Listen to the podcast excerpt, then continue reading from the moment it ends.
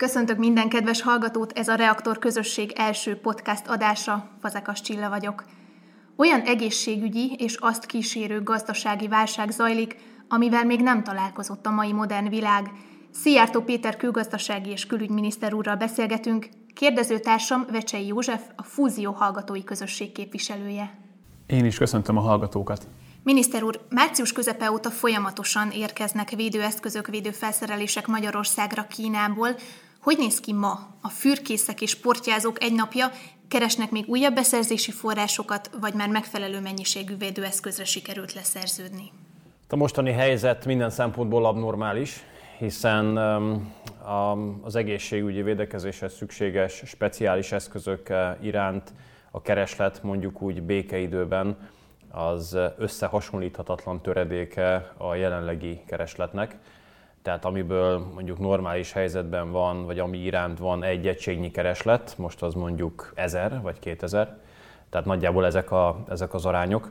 Mindez azt jelenti, hogy a meglévő gyártókapacitások eh, maximumon működnek, alapvetően Kínában, viszont a kereskedők azok eh, gyakran eh, egy-egy előállított terméket adott esetben 4-5-6 helyre is eligérnek, vagy rosszabb esetben el is adnak. És jól látható, hogy azért a világgazdaság békeidőben megírt idillisztikus szabályai, azok most bizonyos esetekben háttérbe szorulnak. Tehát a, szerződés megkötése, sőt, sőt, a szerződéses ár kifizetése sem jelent 100%-os garanciát minden esetben arra, hogy az adott termék a megrendelt számban, minőségben, formában és időben megérkezik eh, a megrendelőhöz. Én alapvetően eddig mindezek ellenére jó tapasztalatokról tudok beszámolni. Tehát ha nézzük a számokat, akkor most már több mint 80 millió maszkot tudtunk eh, importálni. Nagyjából 35 millió védőruházati felszerelést, lassan 800 lélegeztetőgépet és másfél millió tesztet. Tehát azért ezek a számok mégiscsak azt mutatják, hogy ha az ember kellő mennyiségű munkaórát, kapacitást és eh, hát hogy is mondjam, idegrendszert beletesz, akkor, akkor azért lehet itt sikerrel járni. A Kína és Magyarország közötti légihídon már legalább 70 repülőgép szállított árut Magyarországra. Ezek a vízer gépeitől kezdve a világ legnagyobb szállítógépeig terjedő spektrumban érdemes elképzelni. Ugye ezek az eszközök nélkülözhetetlenek az egészségügyi védekezés szempontjából. Természetesen, mivel hosszú távú védekezésre vagyunk berendezkedve, ezért a következő hetekben, azt mondom hónapokban is mérhetően a, repülőgépek folyamatosan közlekedni fognak ezen a légidőn. Ha több százezer vagy több millió koronavírus tesztünk van, akkor miért van az, hogy naponta körülbelül két-három ezer tesztet végeznek el? Ez már egy olyan egészségügyi szakkérdés, ami hát még a legnagyobb, hogy mondjam, legki, ki, tágítóbb értelmezéssel sem fér bele a portfóliómba. Tehát a mi, a mi munkánk, a mi kötelességünk odáig terjed, hogy ezeket az árukat úgymond felhajtsuk, ezekre leszerződjünk, megszervezzük a szállításukat, szállításukat, és behozzuk ide Magyarországra. És miután az adott repülőgép landol a Liszt Ferenc repülőtér betonján, és kipakolnak és elvámolják a termékeket, az bekerül egy központi raktárba, és onnantól kezdve az már egy egészségügyi, szakmai, mondhatnám operatív kérdés, hogy ezek a termékek hova kerülnek, ez már a legtávolabbról sem esik a külügyi portfólió hatája alá. És akkor engedje meg, hogy visszakanyarodjak akkor a külügyi portfólióhoz egy kicsit.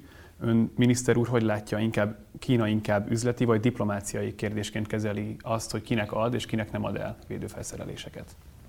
Hát az, hogy ki vásárol, vagy ki tud vásárolni, vagy ki vásárolhat Kínában, az egy üzleti kérdés, mindenki vásárolhat megfelelő kapcsolati hálóval, és már jó értelemben kapcsolati hálóval és pénzzel kell rendelkezni hozzá. Az pedig, hogy Kína kinek segít ezen felül, az meg a saját teljesen legitim döntésük. Hát ugye mi is segítünk több országnak is, segítettünk a nyugat-balkáni országoknak, segítettünk Horvátországnak, Szlovéniának, Olaszországnak, segítjük a határon túli magyarokat, tehát az, hogy a saját meglévő készletéből kikinek segít, az mindenkinek a saját szuverén döntése. Sok helyről lehet azt a kifejezést hallani, hogy járványdiplomácia, és ugye a, a megnövekedett kereslettel kapcsolatosan ugye Kínának a szerepe és befolyása növekszik a nemzetközi térben, és ezzel kapcsolatban ugyanis sok helyről lehet azt a félelmet hallani az Európai Bizottságból is, hogy a válság miatt meggyengült európai cégek ugye elértéktelenednek, és ezáltal vételenni válnak egy esetleges kínai felvásárlási hullámmal szemben. Ez valós veszélye. Hát nézze, ez teljesen független a járványtól. Ez ugyanígy volt a járvány előtt is. Amikor a, minket folyamatosan azzal próbáltak szembesíteni Európában, hogy mi tartjuk fönn a legszorosabb gazdasági együttműködés Kínával, akkor nagyon egyszerű volt felhívni a figyelmet arra, hogy Magyarországon van 16 jelentős kínai beruházás, amelyből 12 úgy lett kínai, hogy kínai vállalatok a világpiacon német, francia, amerikai, kanadai, svájci vállalatokat vásároltak meg.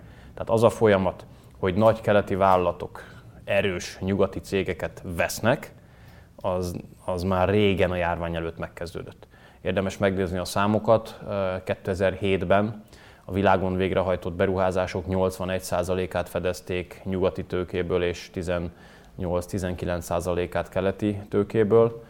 2018-ban pedig a világszerte végrehajtott beruházások 56%-át keleti tőkéből finanszírozták. Tehát a keleti gazdasági térnyerés az evidens, és a, a nyugati Nyugat-Európai és Egyesült Államokbeli vállalatok folyamatosan váltak kínai felvásárlások célpontjaival. Azt látjuk, hogy ebben a válsághelyzetben az Európai Unió államai nemzetállami szinten saját döntéseket hoznak, saját maguk problémáival próbálnak küzdeni a válság ellen. Mit gondol miniszter úr, kell-e vagy tudna-e többet tenni Brüsszel és az Európai Unió a válság kezelésében?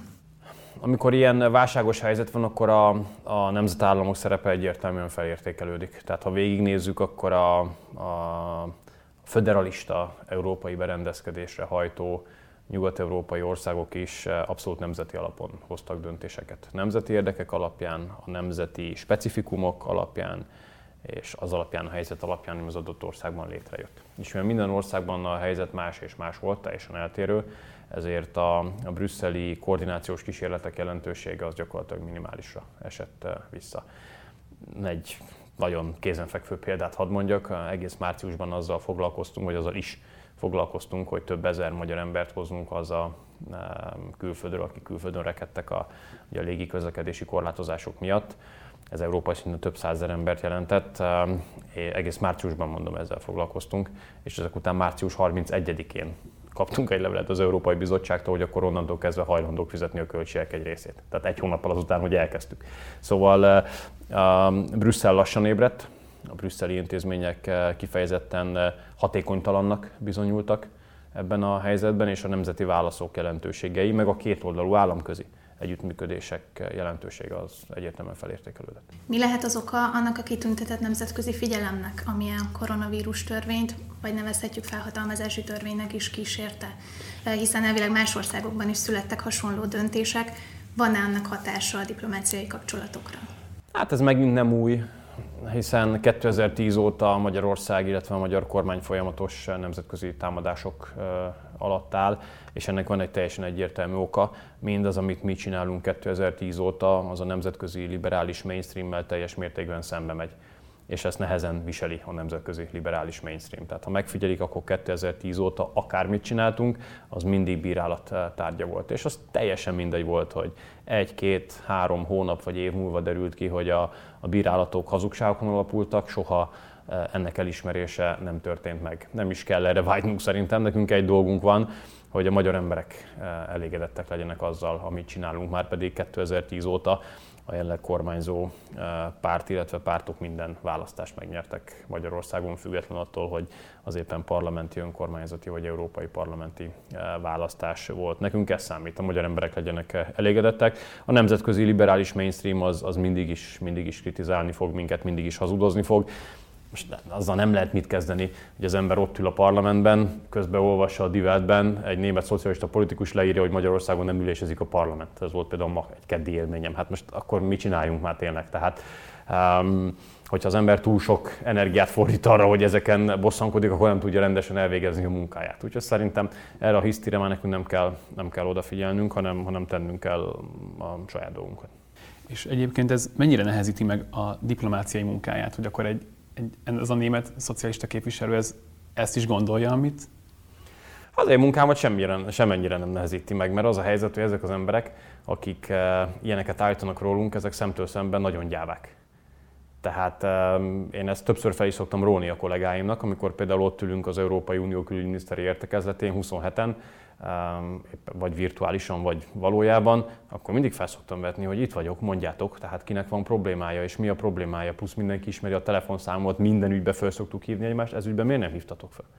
És, és ilyenkor persze senki nem mer, vagy nagyon kevesen. De a legendásan a luxemburgi külügyminiszter kollega az bármit mondok azonnal megtámad, tehát ő, de ő legalább, de ő legalább szemtől szembe is. Ezt, ezt hogy is mondja, ezt meg valamennyire becsülni is lehet. De ő ebből sportot csinál nyilvánvalóan. De, de, a, de a többi ilyenkor nem mond semmit.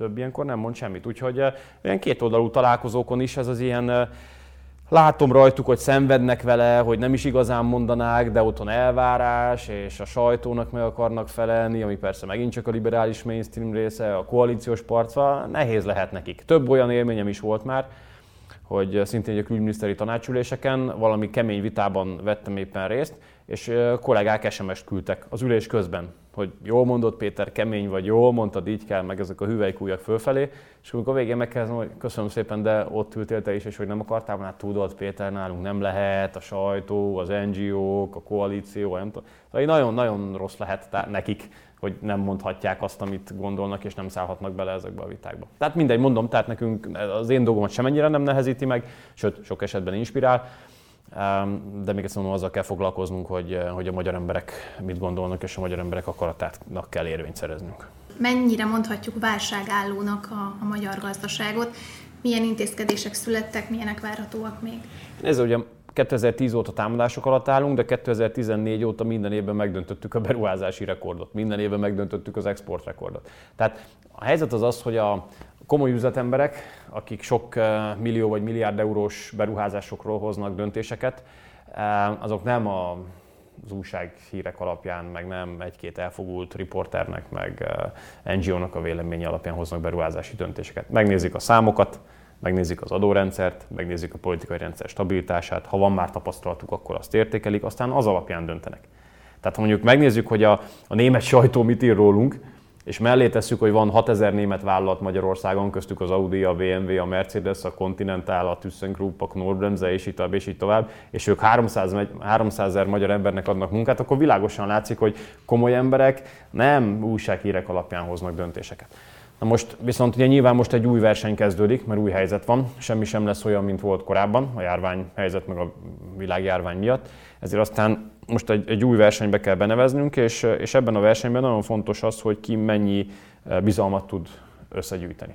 És ezért fontos, hogy a Magyarországon lévő beruházó, Magyarországon már működő eh, vállalatok számára olyan közeget eh, teremtsünk, amely, amely a vállalati működés szempontjából pozitív. Tehát ezért csökkentjük tovább a szociális adót, ahogy korábban megígértük, ezért vezetünk be új beruházástámogatási rendszert, ezért vezetünk be olyan új hiteleket, amelyek kifejezetten az exportra termelő vállalatok számára nyújtanak segítséget, ezért segítjük a kis és közepes vállalkozások likviditását, hogy azok továbbra is be tudjanak szállítani. Szóval ez a, ez a gazdaságvédelmi akcióterv, amit összeraktunk, ez képes arra, hogy, hogy a magyar gazdaságot a világjárvány utáni időszakban is egy növekedési pályán tartsa. És mi lesz a korábban elhatározott külföldi beruházások sorsa például a BMW gyárnak? Semmi késés nincsen, tehát minden ugyanúgy zajlik, mint ahogyan megállapodtunk. Folyamatosan jönnek egyébként a koreai nagy beruházókhoz is azok a munkavállalók, mérnökök, akik szükségesek ahhoz, hogy a nagy elektromos autóiparhoz kapcsolódó beruházásokat előkészítsék. A BMW beruházása is halad előre, úgyhogy, úgyhogy egyelőre ebből a szempontból nem panaszkodhatunk. Most engedje meg, hogy egy kicsit a, a fiatalokat talán jobban érdeklő témákhoz tudjunk visszakanyarodni. A külügyminisztériumban az utóbbi időben több tehetséges fiatal is lehetőséget kapott bizonyítani, és az lenne a kérdésem, hogy mik azok az erősségek, hiányosságok, amiket ezekben a fiatalokban észrevesz ön vagy akár a minisztérium. Amikor én 2014-ben, szeptemberében megkaptam azt a lehetőséget, hogy vezessem ezt a minisztériumot, akkor én, én világosan láttam azt, hogy ha, ha én ezt az új koncepciót, ami egyrészt egy gazdasági érdekérvényesítése alapuló külpolitika, másrészt pedig egy gyorsan reagálni képes gépezet létrehozását tűzte ki célul, szóval hogyha ezt sikerre akarom vinni, akkor sok új emberre, sok új fiatalra van szüksége. Persze mindig törekedtem arra, hogy a jó kombináció legyen. Tehát a, a tapasztalat, az intézményi memória, és a fiatalok vegyítése szerintem az a, legalábbis nekem eddig az vált be. Tehát nem véletlen, hogy, hogy az államtitkárok között mindig vannak olyanok, akik már hosszú távú tapasztalatokkal rendelkeznek. Most itt visszautalhatok Nikola Istvánra, vagy a mostani eh, csapatból Sztárai Péterre. Tehát, tehát a fiatalok és a, a, a tapasztaltaknak egy mixét eh, raktam eh, össze. És én azt tudom mondani, hogy azok a fiatalok, akik itt beleálltak ebbe, azok, azok fantasztikusan jól teljesítenek. Tehát látszik rajtuk, hogy inspirálja őket az, hogy, hogy nem egy önfeladó, belesimuló külpolitikát folytatunk, hanem egy sok esetben harcos, és a nemzeti érdek szempontjából alternatívát nem ismerő külpolitikát. És ez a, úgy látom a fiatalokat feldobja. És én, én nagyon sokat köszönhetek nekik, és nagyon nagy mértékben tap, szeretnék rájuk támaszkodni a jövőben is. És akkor mondhatjuk, hogy végül is bejött ez a gondolat, hogy a fiatalokat be kell hozni a minisztérium hát nagyon, nagyon, nagyon. Én, nekem nagyon pozitív tapasztalataim vannak fiatalokkal, jól beszélnek nyelveket, mindannyian lelkesek. Hát nézzétek, vagy nézzék, bocsánat, a, a, nekem az első egy ilyen letaglózó élményem volt ebben a minisztériumban az, amikor talán csütörtök volt az első munkanapom, és pénteken olyan három óra körül mondtam, hogy valakit hívjanak föl itt a munkatársak közül, mert valamit akartam tőle kérdezni, vagy mondani, és mondták, hogy de hát az már nincs, vagy ő már nincs itt. És azt mondtam, hogy lehet, hát három óra van pénteken. És mondták, hogy hát kettőre akkor lejár a munkaidő a közigazgatásban. És akkor azzal kellett szembesülnöm, hogy ugye az Egyesült Államok keleti partvidékén, ahol Washington is található, ott, ugye hat órával járnak mögöttünk, tehát eh, amikor Washingtonban pénteken reggel 8 óra van, akkor a magyar külügy megszűnik dolgozni hétfőig. És az gyakorlatilag azt jelenti, hogy ha valami történik, akkor majd hétfőn reagálunk. Most ez nyilván nem megy. Úgyhogy szépen át kellett szervezni a dolgot, minden egyes területi főosztályon mindig lenni kell valakinek, ütemezett, csúsztatott munkavégzés van, és azért ezt a fiatalabbak jobban, jobban viselik meg, jobban tudnak ehhez alkalmazkodni, tehát ez az ilyen berögzött, nyolckor jövünk, de ezért már alig, alig várjuk, hogy négykor elmenjünk típusú népi játék, azért ezzel, ezzel a külpolitikával, amit mi csinálunk, ez nem egyeztethető össze. És azért azok, akik kívülről jöttek, fiatalok, eh, ilyen, eh, hogy is mondjam, tehát ilyen eh, business-oriented gondolkodásúak, szóval velük azért ez könnyebb volt megcsinálni. És akkor tulajdonképpen ennek köszönhetjük azt is, hogy szeptemberben elindul a Magyar Diplomáciai Akadémia igen, az már egy régi, régi tervem volt, mert már azt már az elején láttam, öt éve, több mint öt éve, hogy, hogy azért a, kell lenni egy egységes képzési rendszernek, ahol, ahol mindenki megtanulja azt, hogy, hogy, hogy mit is jelent magyar külpolitikát csinálni. Én ugye külügyek szakirányon végeztem a közgázon még annó, és, és ez egy hasznos tapasztalat volt nekem, meg jó tudás lehetett ott fölszedni, de de az nagyon fontos, hogyha valaki a külpolitika csinálásában és végrehajtásában vesz részt, akkor az pontosan legyen tisztában az irányvonallal. Minden külpolitikának nyilván van egy ideológiai alapja, van egy racionális alapja, van célrendszere.